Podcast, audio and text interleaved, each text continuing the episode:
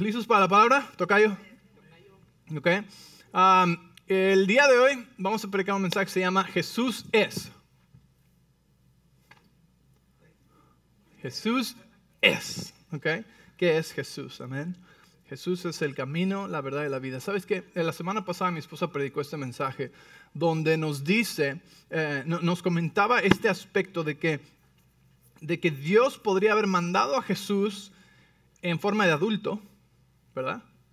Donde se podía cuidar a sí mismo. O lo podría haber mandado a una mamá experimentada, que ya había tenido varios hijos y ya sabía cómo hacerle, pero el riesgo más grande se mandó en forma de bebé a una muchachita, a una adolescente.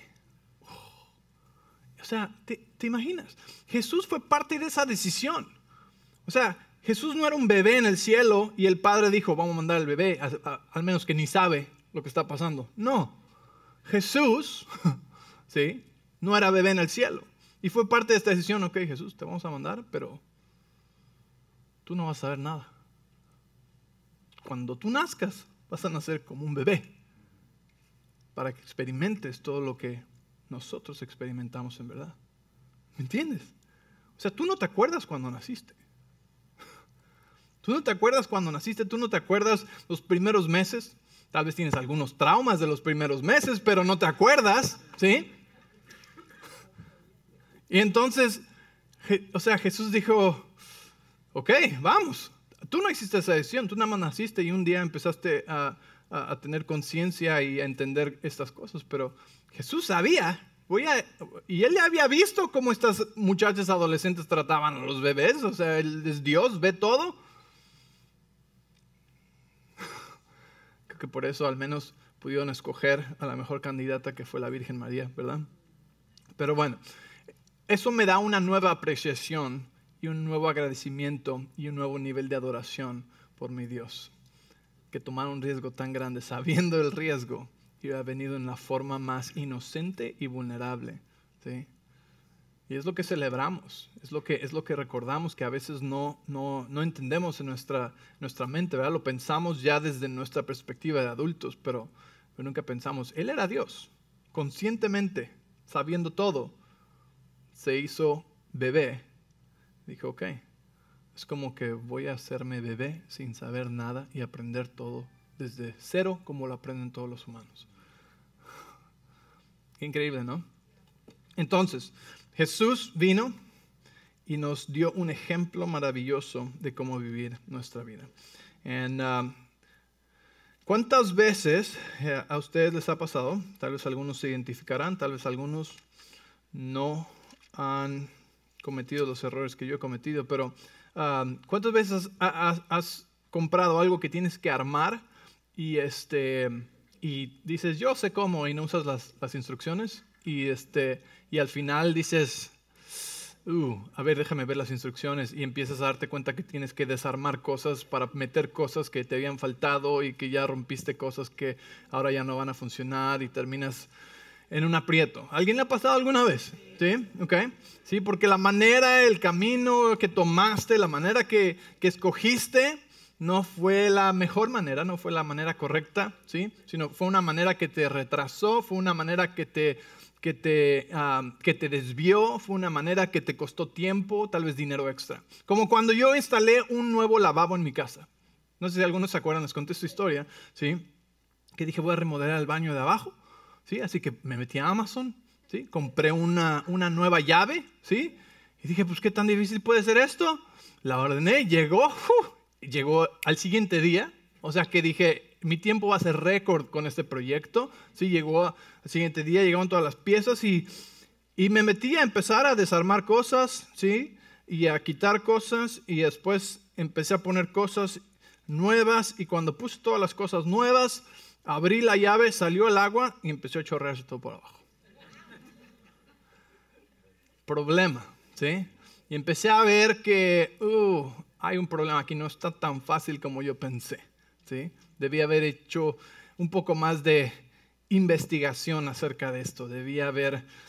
Eh, debería, haberle preguntado a alguien que tiene experiencia en esta área, ¿sí? que me dijera, ah, sí, pero haz esto o aquello o, checa estas medidas antes de hacerlo, ¿verdad? Yo creí que pues todas eran del mismo tamaño y no eran del mismo tamaño.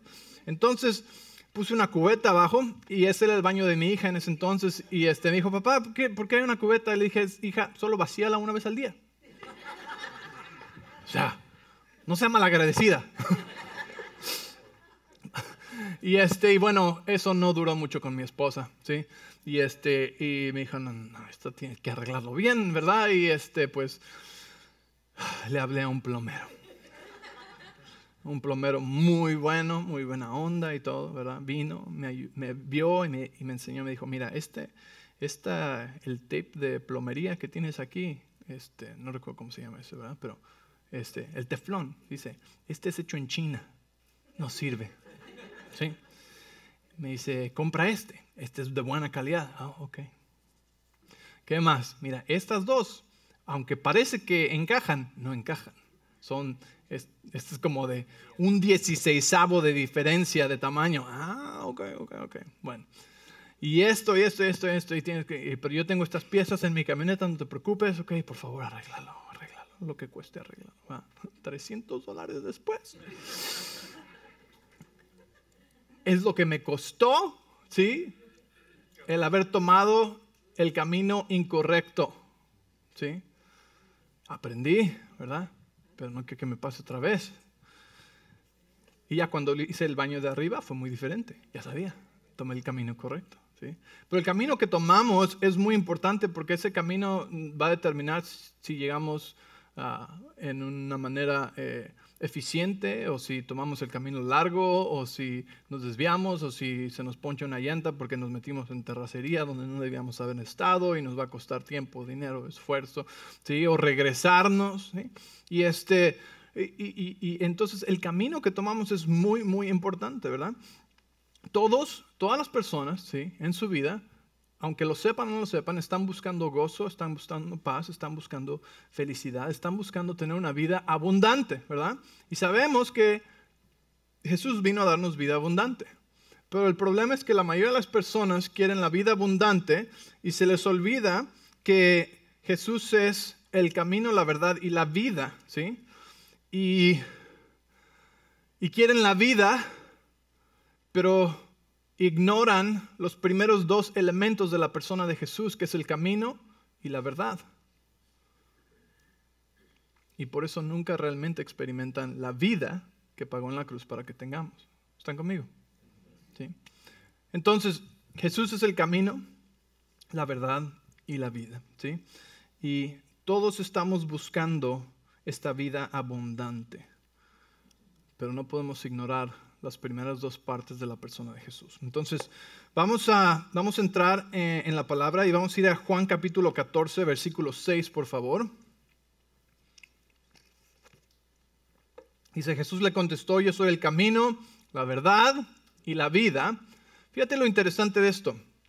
Jesús no dijo, yo sé el camino, o yo tengo el camino, o yo conozco el camino. ¿Qué dijo? Yo soy.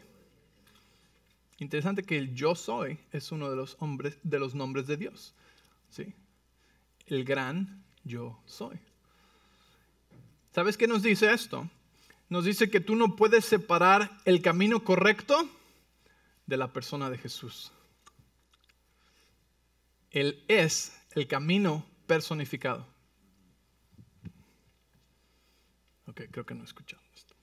Jesús es la persona misma del camino correcto, no puede separar al camino de Jesús. Y la religión es lo que dice, la religión dice, hey, dame las instrucciones y yo me voy solito y nos vemos al final. Esa es religión, ¿verdad? Dime, dime cómo le hago algo. Pero Él es el camino, por tanto no puede separar al camino de Jesús. Y por eso es que lo que enseñamos es una relación con Jesús, porque solamente en esa relación es donde vas en Él, con Él, a través de Él, porque Él es el camino y vas paso a paso de la mano con Él. Amén. Él es el camino, Él es la verdad, Él es la vida. ¿sí? Él es el camino. En Isaías 55, verso 8 y 9, Dice, mis pensamientos no se parecen en nada a sus pensamientos, dice el Señor. wow. Y mis caminos están muy por encima de lo que pudieran imaginarse. Pues así como los cielos están más altos que la tierra, así mis caminos están más altos que sus caminos y mis pensamientos más altos que sus pensamientos. Hmm. Jesús es el camino, ¿verdad? Y sus caminos son más altos que los nuestros. Miren, hoy en día tenemos mapas digitales, ¿verdad? Y los mapas digitales son muy, muy, ah, muy buenos, nos ayudan. Cuando yo era misionero andábamos con mapa de papel, era un atlas grandísimo.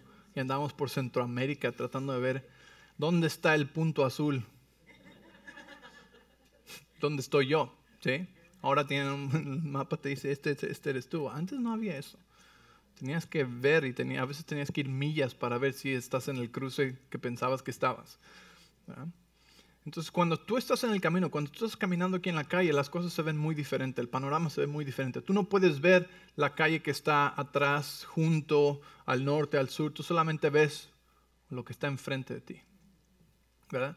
Y es muy... Uh, es de mucha ayuda cuando puedes hacerle el, zoom out al mapa, ¿sí? Y ver el panorama grande, ¿verdad? Si tú pones una dirección y el mapa te enseña la calle y el, y el punto donde, donde, donde quieres ir, no te dice mucho de dónde está ese lugar. ¿Qué tienes que hacer? Tienes que abrir la vista, hacerle zoom out, ¿verdad? Y entonces ya ves el cruce de calles principal. Dice, oh, yo conozco ese, ese cruce de calle. Sí, es University Greenfield. Oh, ok. Y le haces un poquito más y ves dónde está el 60 y dónde está el 202. Y dices, oh, ok, ya sé dónde está eso, ¿verdad? Pero cuando estás ahí metido en, en lo más detallado del mapa, no sabes realmente eh, qué es lo que es, si es un lugar nuevo. ¿Me entiendes?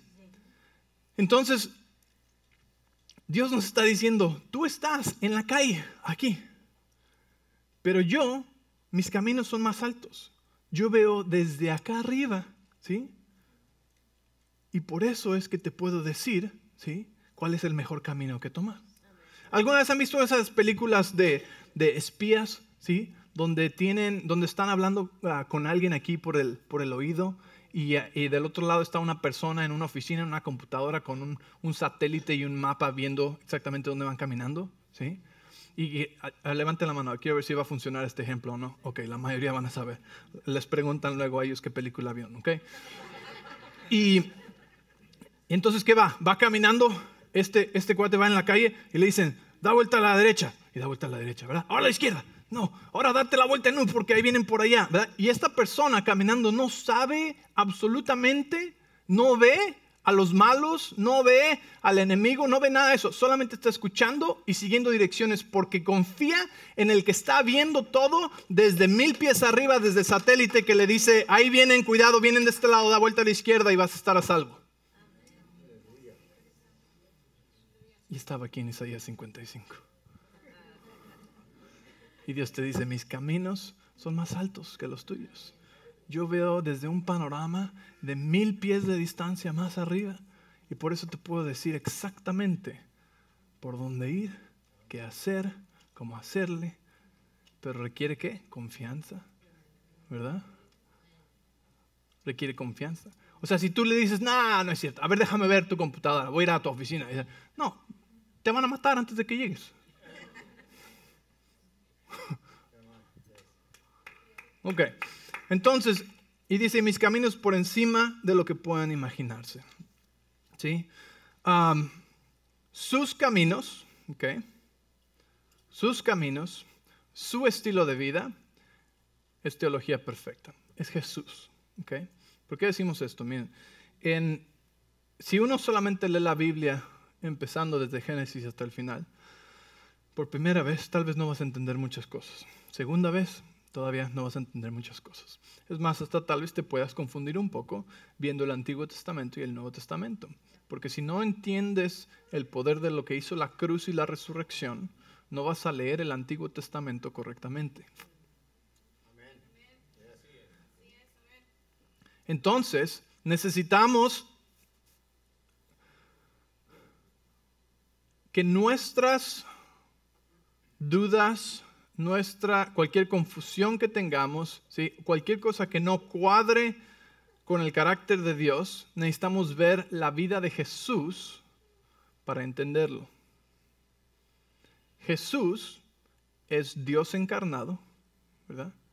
Y su vida es teología perfecta. Y te voy a dar un ejemplo. En el Antiguo Testamento, la el castigo por el adulterio era el ser apedreado a muerte. ¿Ok? Uno lee eso y diría, wow, muy duro, pero ahí está, ¿qué vamos a hacer? Y cuando Jesús vino y caminó aquí en la tierra, tú, tú ves la historia donde él estaba ahí y los religiosos le trajeron a una mujer que habían cachado en el acto del adulterio.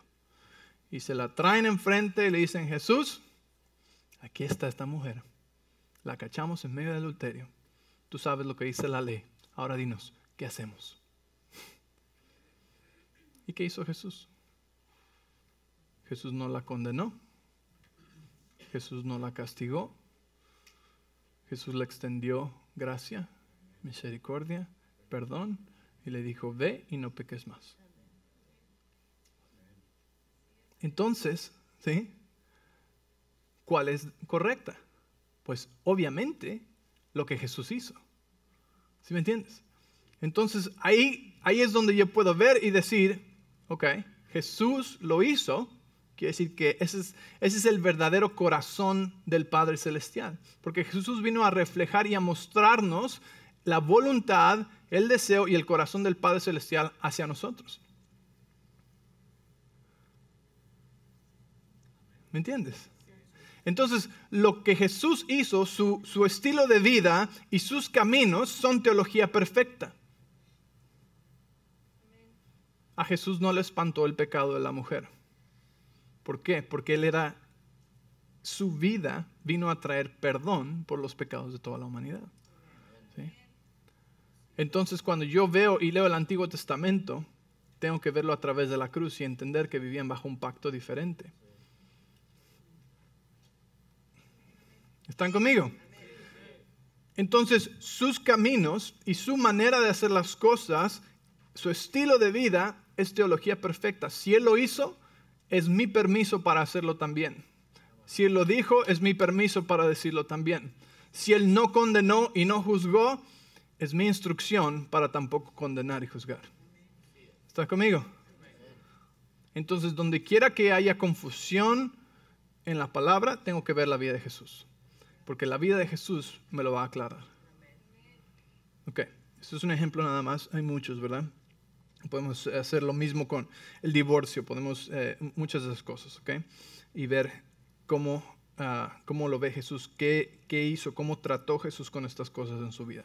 Ok, sus caminos, su estilo de vida, teología perfecta, ¿ok? Entonces, eh, Él es el camino, ¿verdad? La persona del camino, ¿ok? El camino correcto, el camino sin desviación. número dos, Él es la verdad. ¿okay? Jesús es la verdad. Di conmigo la verdad. Ok, hay algo muy importante que decir acerca de la verdad. Okay? Eh, vamos a leer Juan capítulo 8, versículo 32.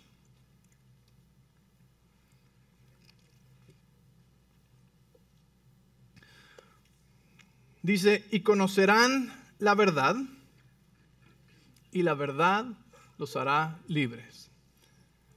Pero ¿quién es la verdad? Jesús, ¿verdad? Él dijo, yo soy el camino, yo soy la verdad y yo soy la vida. Entonces, lo que podemos interpretar es que conocerán a Jesús y Jesús les hará libre. No te pierdas. Pero Jesús también es, en Juan capítulo 1 dice, el verbo. El verbo era con Dios, el verbo estaba con Dios, y el verbo era Dios. Y el verbo se hizo carne. Jesús. Navidad. ¿Sí? Y habitó entre nosotros. Entonces, Jesús es la verdad. La verdad es su palabra. Su palabra, Él, Su verdad nos hace libres. Mira, esto es muy importante. Hay una gran diferencia entre verdad y realidad. Hay una gran diferencia entre la verdad, que es Jesús, que es en su palabra, y la realidad. Tu realidad es tuya, sin importar cuál sea la verdad. Y tu realidad y la verdad pueden ser muy diferentes. Si yo te digo ahorita que allá afuera hay un terrorista con una bomba, ¿sí? Y va a estallar. O, digamos que tú lo escuchaste, piensas que lo escuchaste. ¿Qué va a pasar? Te vas va a entrar un temor, ¿sí? Vas a empezar a sudar, te va a acelerar el corazón, vas a sudar, te vas a poner en ansiedad, en estrés, en preocupación, te van a salir unas canas verdes y te se te va a caer un poco de pelo también, así como en cinco minutos. ¿Sí? ¿Por qué? Porque en ese momento tu sistema de creencias fue alterado por algo que oíste, viste, escuchaste, asumiste, y tu realidad cambió. La de ninguno de nosotros cambió.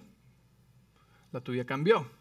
La tuya cambió en base a una mentira que escuchaste, ¿sí? Pero no quiere decir que era la verdad. ¿Estás conmigo? Cada quien puede experimentar una realidad diferente y no, y no la descontamos. No quiere decir que no es real. Es real. Estás pasando por eso. Estás pensando, lo estás sufriendo, lo estás sintiendo. ¿Sí? ¿Por qué? Porque lo creíste. Entonces es la realidad que estás experimentando tú en ese momento. Y es muy real para ti. Pero no quiere decir que es la verdad. ¿Estás conmigo?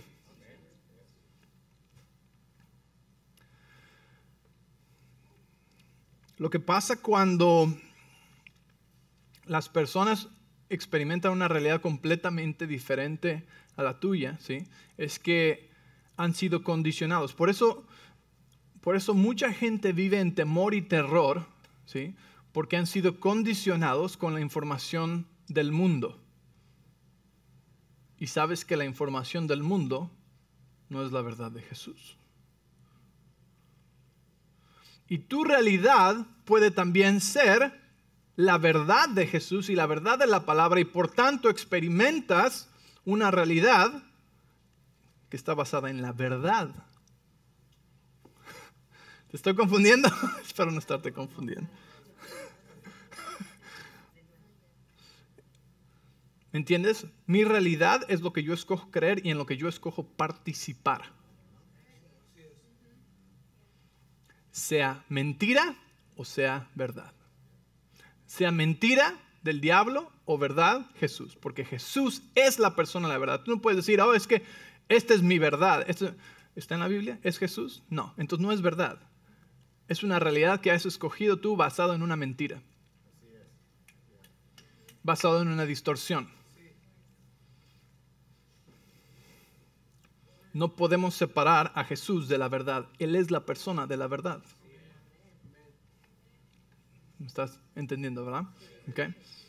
Entonces quiere decir que cuando yo escucho, presto atención ¿sí? a las mentiras del diablo y las creo, cambio mi realidad y mi experiencia a una que no es de Dios.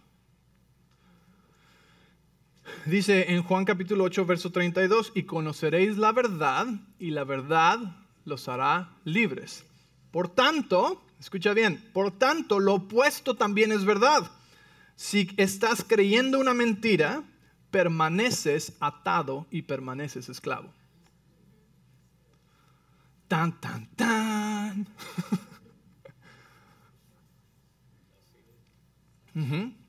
Las mentiras nos atan, porque la verdad nos hace libres. Y si fuimos llamados a correr una carrera, la carrera de nuestra vida, ¿sí? lo, que, lo que Dios nos puso a nosotros, ¿cómo, si estás atado, ¿cómo vas a correr tu carrera? Hasta más lento que yo y yo traigo la pierna toda así medio. ¿Sí? O sea, ahí voy, ahí voy. ¿Y qué pasa? Te vas a dar un tropezón, te vas a raspar la nariz, ¿sí? Y cuando llegues a un lugar me decir, ¿qué te tardaste tanto? ¿Qué pasa? Ay, no sé por qué me cuesta tanto trabajo llegar a donde todos ustedes llegan tan fácil. Y estás bien rasguñado y estás bien, sí, estás bien, te ves bien cacheteado. ¿Y qué ha pasado? Estás bien atado. Y te has dado unos tropezones y unas cosas. Déjame cortar las cuerdas. Mira, ¿sí? La verdad te hace libre. Entre más conoces a Jesús, más libertad experimentas. Pero llevo siendo creyente por 20 años, sí, pero aún sigues creyendo mentiras en diferentes aspectos de tu vida, por lo cual no has experimentado la libertad plena que Dios tiene para nosotros. Ay, ay, ay. Difícil caminar si estás atado. Aún más difícil correr la carrera. ¿Verdad? En el versículo 36 dice esto. Así que si el Hijo los hace libres, ustedes son verdaderamente libres. En otras palabras, como decimos en México, no de amentis. Soy libre. No, no era libre. si el Hijo te hizo libre, eres libre en verdad. Si no, solamente estás experimentando una realidad temporal que no va a durar. Porque ¿cuántos saben que a veces las personas se convencen de lo que creen es la verdad, de que lo que creen es la verdad. Y están felices por un momento, pero después se dan cuenta, no era la verdad.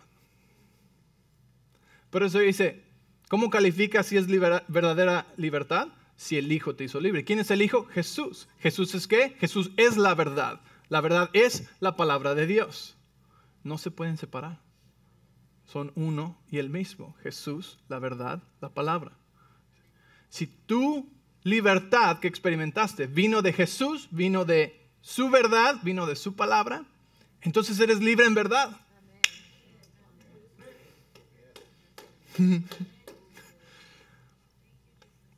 Por eso Soso, Soso es un ministerio maravilloso. Eh, realmente, eh, la manera más simple de explicar Soso es un tiempo de oración con una persona que está orando contigo, donde estás descubriendo las mentiras del diablo que has creído que te mantienen atados. Y después escuchas la voz de Dios, lo que te dice cuál es la verdad.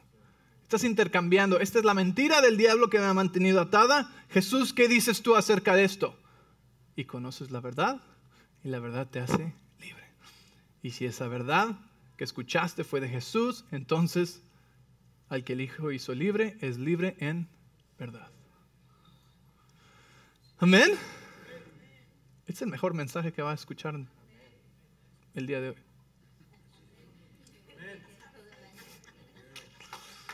Porque la próxima semana va a escuchar otro que también va a ser. Y el de la semana pasada estuvo.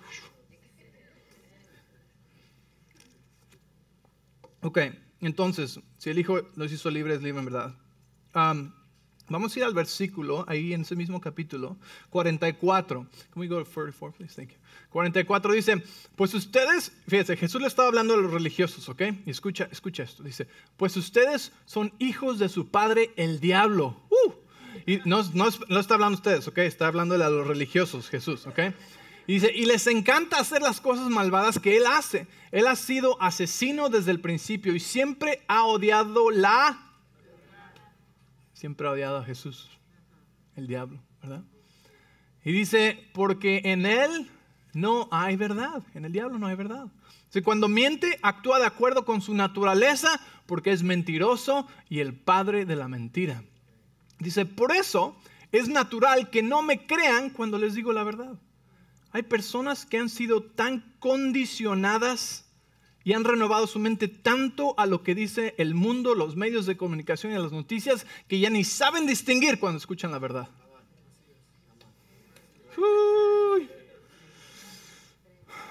Han escuchado tanta porquería del mundo, de la cultura, de que esto no es esto y esto no es así y esto no es así, y empiezan a llamar lo bueno malo y lo malo bueno, que nos dice la Biblia que no hagamos, que cuando escuchan la verdad ya ni saben.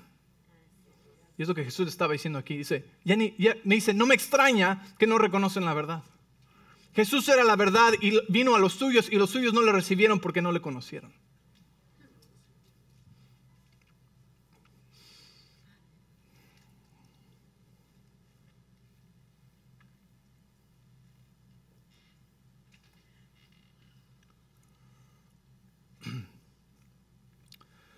La verdad suena como odio a aquellos que odian la verdad.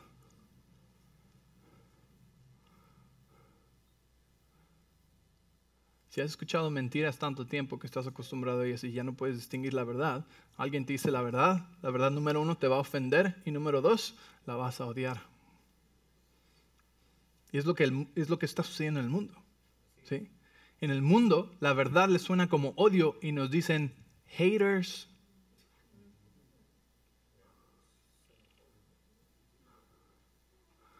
Porque odian la verdad, porque han sido condicionados a tal punto que ya no distinguen la verdad.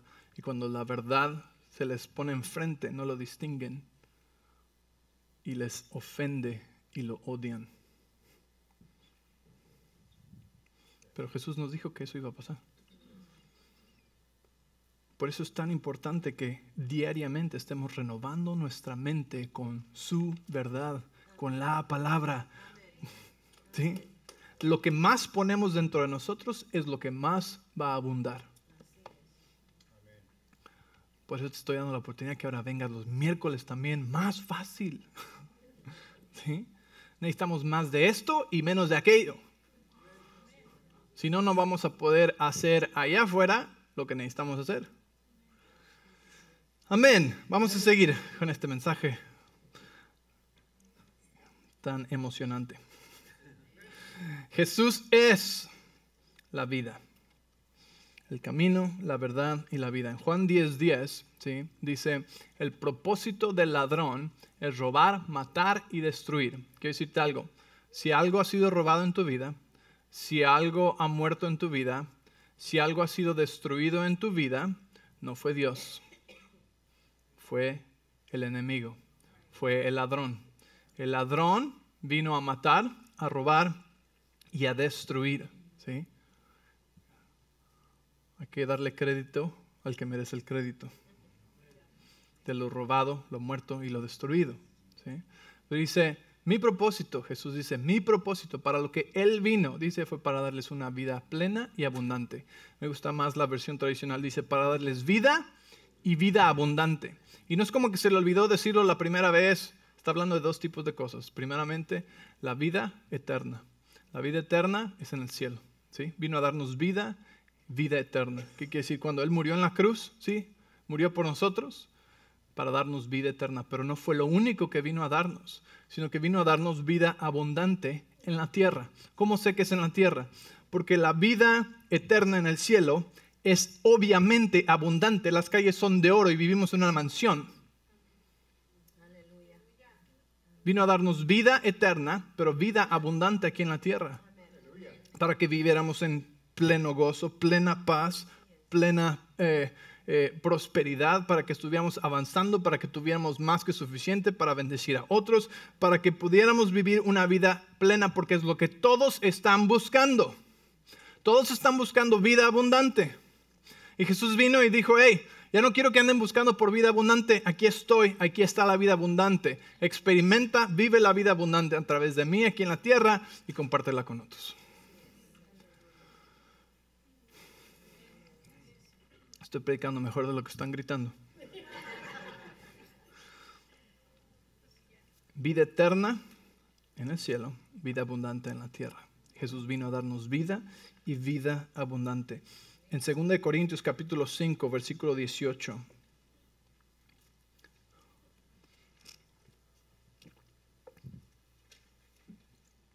Dice, y todo esto es un regalo de Dios. ¿A cuántos les gusta abrir regalos? Hasta los del, eh, los del juego del elefante blanco son, son buenísimos, aunque sea, un, aunque sea papel de baño. ¿Sí? El año pasado había sido un muy buen regalo para muchos. ¿Verdad? Pero eh, a todos nos gusta abrir regalos, aunque sea un regalo de 5 dólares. Es el, el wow, gracias, ¿verdad? Pero ahora, ¿cómo lo trataría si fuera un regalo de una persona muy, muy rica? Uh, a ver qué me compró, ¿verdad? Porque debe ser de más costo, un costo más grande, un, valor más grande, ¿verdad? O sea, ¿cómo piensas tú del regalo de Dios? Dios nos dio un regalo maravilloso, increíble. Es el mejor regalo. Es un regalo eterno. Es un regalo que en verdad me va a traer felicidad, esperanza, paz y gozo, que no está basado en las circunstancias que me rodean, sino que es un gozo que viene desde adentro porque Él está adentro. Y si todo esto es un regalo de Dios, quien nos trajo de vuelta a sí mismo por medio de Cristo, ¿sí? O sea, que nos reconcilió a sí mismo por medio de Cristo. Y Dios nos ha dado la tarea de reconciliar a la gente con Él. Nos, nos perdonó, nos redimió y nos reconcilió. Un regalo de Dios.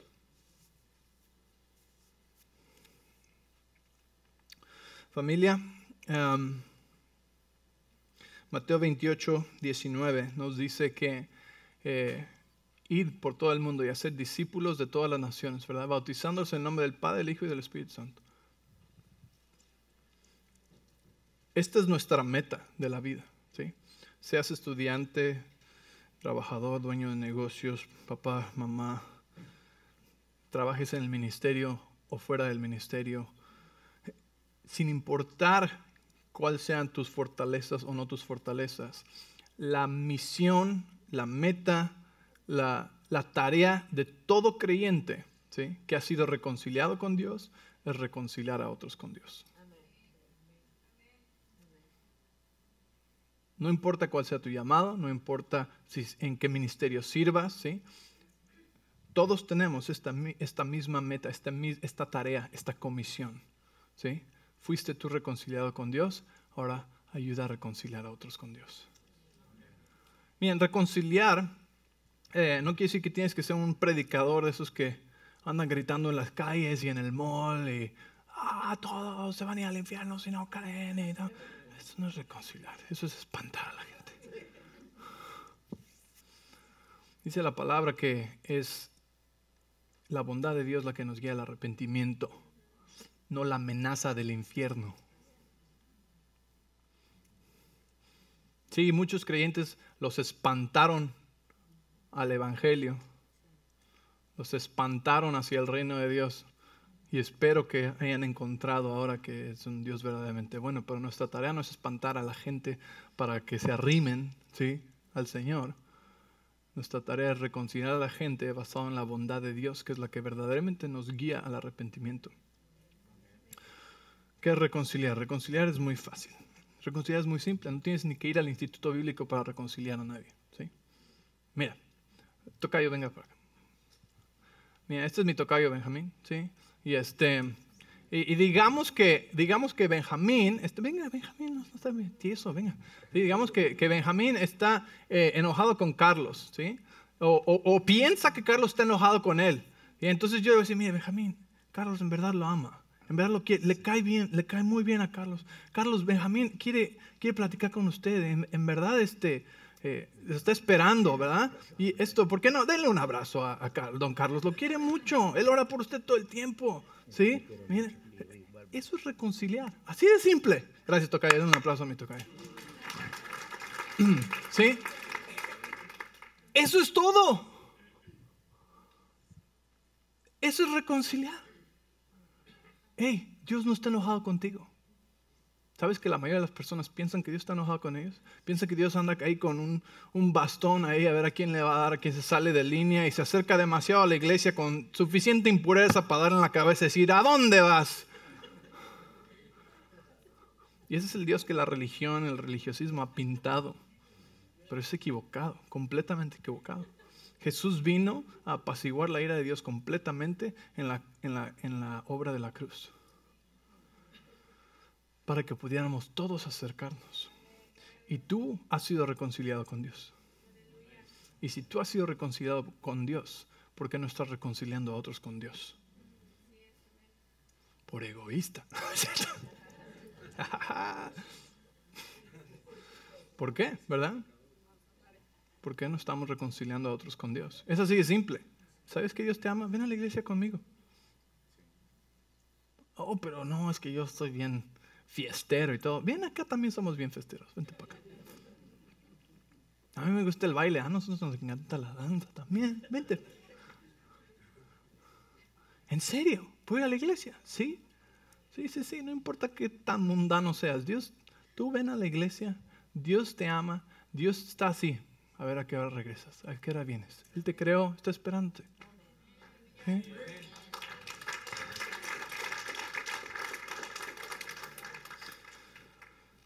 Es nuestro, nuestro mandato a todos. Entonces aquí está la pregunta familia. Para ti es esta pregunta. ¿Rendirás tus caminos y le confiarás tu vida a aquel que ve desde lo alto? ¿O te mantendrás terco en tu orgullo en la carrera de la rata solamente para encontrar en un año o en diez años que en verdad escogiste el camino incorrecto otra vez? ¿Sí? Yo no quiero desperdiciar tiempo. Dicen Proverbios 3.5, dice, confía en Señor con todo tu corazón y no te apoyes en tu propia prudencia, reconócelo en todos tus caminos y Él enderezará tu vereda. Yo quiero una, una vereda derecha. Yo no quiero irme por el camino más largo, la desviación, tener que ir para allá y bajar para acá y después subir y darme cuenta que pude haber ido por el camino correcto. Sí. Porque un camino correcto solo hay uno y es Jesús. Es Jesús, es sus, sus caminos, su estilo de vida. ¿sí? Él, él es. Cualquier otra cosa fuera de Jesús es una desviación. ¿Cómo lo hizo Él? ¿Qué lo hizo Él? Él es el camino, ¿sí? Es el, el único camino, ¿sí? Él es la verdad, la única verdad que realmente me hará verdaderamente libre. Y Él es la vida eterna y la vida abundante aquí en la tierra. Todo eso es la persona de Jesús.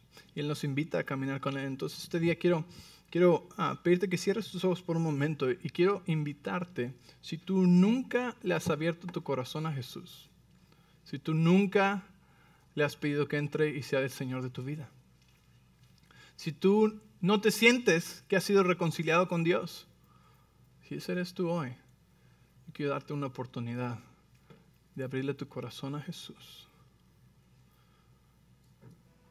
para que Él sea tu camino, tu verdad y tu fuente de vida. Así que voy a pedir que todos repitan esta oración después de mí. Y si tú estás haciendo esta oración por primera vez, dice la palabra, solamente tienes que creerla en tu corazón. Y cuando lo confiesas con tu boca, eres salvo. Así que di conmigo, Señor Jesús, gracias por venir en forma de bebé, pasar por todo lo que yo paso y morir por mí y resucitar al tercer día. Yo lo creo. Y te pido que me perdones de mis pecados. Lávame con la sangre de Jesús. Te abro mi corazón en este día. Te pido que seas mi Señor y mi Salvador. En el nombre de Jesús.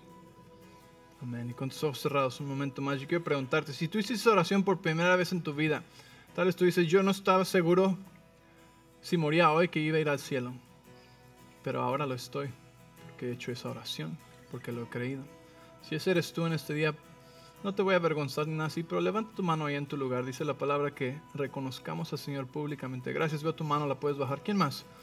¿Quién más? Gracias, veo tu mano, la puedes bajar. Gracias. ¿Quién más? Gracias, veo esa mano, la puedes bajar. Gracias, veo esa mano. Amén. Gracias, veo tu mano. ¿Alguien más? ¿Alguien más? Jesús colgó en la cruz desnudo por nosotros. Esto no es nada en comparación. ¿Hay alguien más aquí que quiera confesarle públicamente? Levanta tu mano ahí donde estás. Gracias, veo esa mano. Amén. Gracias, gracias. Puedes bajar tu mano. Gracias. Gracias. Amén. Amén. Mm, gracias Jesús. Mm. Y el segundo llamado que quiero hacer hoy, tras un momento más, ¿sí? es para aquellos de nosotros que hemos sido reconciliados, que ahora probablemente es todos en este lugar, que hemos sido reconciliados con Dios y es un compromiso delante de Dios a tomar la meta que Él nos dio en 2 Corintios 5, 18, de reconciliar a otros con Él. Tal vez tú estabas ah, atemorizado de hacer esto, tal vez se sentía uh, difícil o, o no te sentías calificado. Tal vez sentías que tú no tenías mucho que decirle a alguien más cuando tu vida no es perfecta. Y te digo hoy que no tiene que ser perfecta. Yo no tuve que ser perfecto para reconciliar a Benjamín con Carlos. ¿sí? Y tú no tienes que ser perfecto y saberlo todo para decirle a otros, hey, Dios te ama, así como estás, y te quiere cerca. Y Él es el único lugar donde vas a encontrar eterna y verdadera felicidad y paz. Así que si en este día tú dices, entiendes, yo he sido reconciliado y quiero ser uno de esos que toman el, la comisión de Jesús hacia nosotros para reconciliar a otros, para tomar este ministerio de la reconciliación. Y te voy que, yo te voy a pedir que a la cuenta de tres te pongas de pie en tu lugar. Si tú dices, hoy, Señor, me comprometo delante de ti a tomar cada oportunidad que yo tenga para reconciliar a otros contigo. Uno, dos y tres. Gracias Jesús. Gracias Jesús. Te damos gracias Señor. Gracias Señor en esta tarde por reconciliarnos contigo. En verdad es un regalo porque no tuvimos, por el que no tuvimos que trabajar ni ganarnos, simplemente creer en lo que tú ya hiciste. Gracias Señor que aunque todas las religiones se trata de lo que tenemos que hacer para acercarnos a ti, en esta religión, en el cristianismo, en lo que Jesús hizo, se trata de lo que tú ya hiciste para acercarte a nosotros. Gracias. Y en este día, Señor, te damos gracias por reconciliarnos contigo, con el Padre. Y decimos, aquí estamos delante de ti, Señor. Danos oportunidades y citas divinas, valentía, palabra, Señor, para ir en nuestra vida, en lo que estemos haciendo, y reconciliar a otros contigo. En el nombre de Jesús. Amén. Un aplauso, Señor, familia.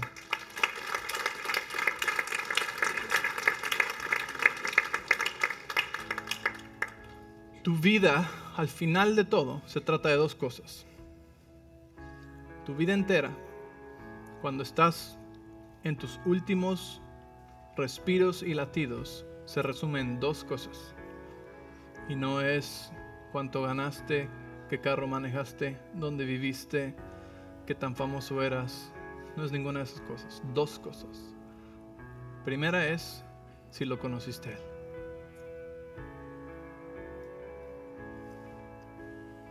Y la segunda es si lo hiciste conocer a Él. De nada más se trata. Se trata de eso. Solamente. Todo lo que hacemos, adentro, fuera de la iglesia, para el reino de Dios, se trata de haberlo conocido a Él y de haberlo hecho conocer.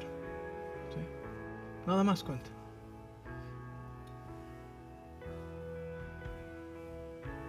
Mm. Así que Padre, gracias por esta oportunidad hoy. Gracias por reconciliarnos contigo. Perdónanos por las oportunidades que hemos perdido de reconciliar a otros contigo, Señor. Recuérdanos a diario nuestro propósito de reconciliar a otros contigo. Te amamos y te damos toda la gloria. En el nombre de Jesús. Amén. Grupo de oración pasa aquí al frente. Mariana, pásele. Mantente de pie, por favor.